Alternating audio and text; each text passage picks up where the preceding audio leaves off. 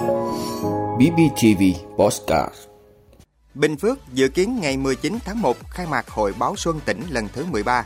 Hoàn thiện kiến trúc 11 nhà ga trên cao Metro Bến Thành Suối Tiên. Bắt khẩn cấp bảo mẫu, bạo hành bé trai 6 tháng tuổi. Khởi tố vụ án đăng tải phát tán thông tin sai sự thật về nữ sinh trường Đại học Ngoại ngữ Tin học Thành phố Hồ Chí Minh. Số vụ vượt biên vào EU ở mức cao nhất trong vòng 6 năm qua. Đó là những thông tin sẽ có trong 5 phút tối nay, ngày 15 tháng 1 của BBTV. Mời quý vị cùng theo dõi. Thưa quý vị, theo kế hoạch của Hội Nhà báo tỉnh Bình Phước dự kiến từ ngày 19 tháng 1 đến ngày 23 tháng 1 năm 2023 sẽ diễn ra Hội báo Xuân tỉnh lần thứ 13 Xuân Quý Mão năm 2023 tại khu vực đường Hoa Xuân, thành phố Đồng Xoài. Đây là hoạt động nhằm chào mừng kỷ niệm 93 năm ngày thành lập Đảng Cộng sản Việt Nam, chào mừng kỷ niệm 26 năm ngày tái lập tỉnh Bình Phước, chào đón Xuân Quý Mão 2023. Hội báo Xuân sẽ giới thiệu đến nhân dân trong tỉnh những ấn phẩm báo chí trung ương và địa phương, đặc biệt là báo Xuân Quý Mão năm 2023 để có phần nâng cao nhận thức, đáp ứng nhu cầu thưởng thức văn hóa trong nhân dân và tạo sân chơi lành mạnh đón chào năm mới. Hội báo Xuân năm nay sẽ trưng bày mỗi đầu báo 10 cuốn, trong đó báo đảng địa phương 63 đầu báo Xuân của 63 tỉnh thành trong cả nước, báo trung ương gồm báo nhân dân, báo quân đội, thông tấn xã Việt Nam và báo ngành. Tạp chí trưng bày tại Hội báo Xuân gồm có tạp chí Văn nghệ Bình Phước, đặc sang người làm báo, tạp chí Văn nghệ Đất Mũi, tạp chí Khăn quàng đỏ và các ấn phẩm thông tin của Sở Y tế tỉnh Bình Phước, Liên đoàn Lao động tỉnh, Sở Khoa học và Công nghệ. Thưa quý vị, Ban Quản lý đường sắt đô thị thành phố Hồ Chí Minh cho biết đến nay, toàn bộ 11 nhà ga trên cao thuộc tuyến Metro số 1 Bến Thành Suối Tiên vừa được cơ bản hoàn thiện xong phần kiến trúc. Đây là cột mốc quan trọng, đánh dấu sự thay đổi diện mạo về cơ sở hạ tầng của toàn tuyến Metro để tiến tới vận hành khai thác vào cuối năm 2023. Chỉ còn vài ngày nữa là đến Tết Nguyên đán năm 2023. Tuy nhiên, để công việc không bị gián đoạn, đạt đúng tiến độ đã đề ra, Ban quản lý đường sắt đô thị thành phố Hồ Chí Minh cũng như các nhà thầu vẫn đang duy trì đông đảo các kỹ sư công nhân làm việc trên công trường. Số lượng người làm việc tại các ga trên cao của gói thầu số 2 gần 700 người, làm cả ca ngày lẫn đêm. Tuyến Metro Bến Thành Suối Tiên có chiều dài 19,7 km, có 14 ga, gồm 11 ga trên cao và 3 ga ngầm. Đến nay, tổng khối lượng dự án Metro số 1 đã đạt được gần 94%, dự kiến sẽ vận hành thương mại vào cuối năm 2023 để phục vụ người dân thành phố. Thưa quý vị, Công an quận Bình Tân, thành phố Hồ Chí Minh vừa bắt khẩn cấp Võ Thị Mỹ Linh sinh năm 1993, ngụ quận Bình Tân để điều tra về hành vi giết người đối với một bé trai 6 tháng tuổi. Đối tượng này khai nhận do bé quấy khóc nên đã dùng tay đánh bé.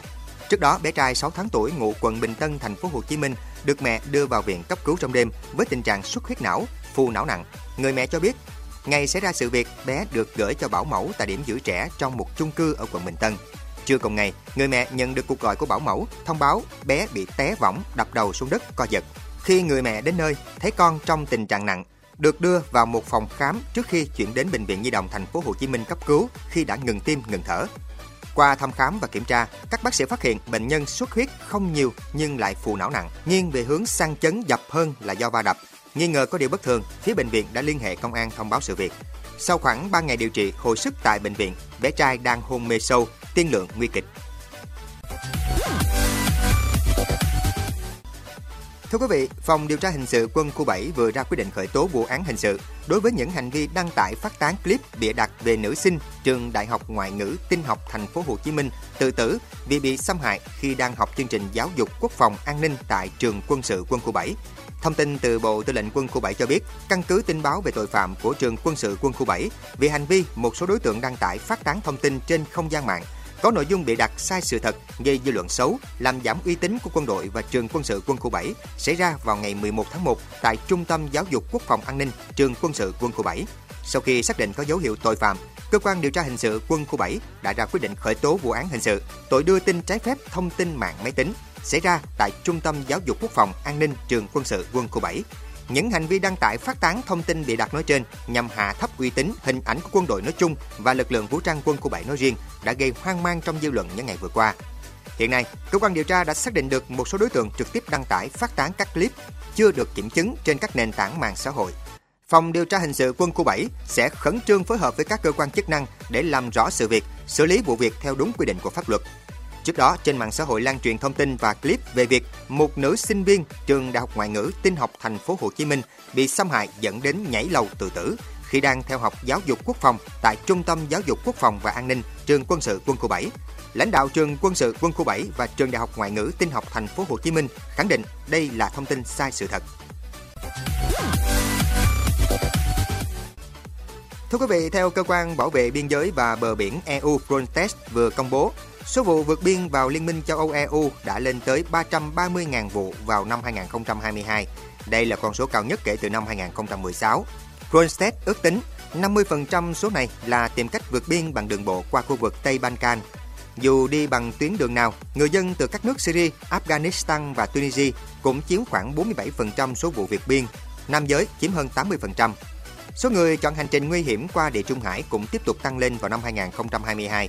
Có hơn 100.000 vụ vượt biên được ghi nhận qua tuyến đường này, cao hơn 50% so với năm 2021. Người Ai Cập, Tunisia và Bangladesh chiếm phần lớn trong số này. Ước tính hơn 1 triệu người, chủ yếu là người Syria, đã vào các nước EU trong năm 2015, khiến các cơ sở tiếp nhận bị quá tải và liên minh này đối mặt với khủng hoảng chính trị. Các nước thành viên EU hiện vẫn chia rẽ trong vấn đề quốc gia nào chịu trách nhiệm tiếp nhận những người di cư bất hợp pháp, cũng như nghĩa vụ hỗ trợ người di cư của các nước láng giềng và đối tác. Cho đến nay, các nỗ lực cải cách hệ thống tị nạn của EU vẫn đạt được ít tiến bộ. Cảm ơn quý vị đã luôn ủng hộ các chương trình của Đài Phát thanh truyền hình và báo Bình Phước. Nếu có nhu cầu đăng thông tin quảng cáo ra vặt, quý khách hàng vui lòng liên hệ phòng dịch vụ quảng cáo phát hành số điện thoại 02713 887065. BBTV, vì bạn, mỗi ngày.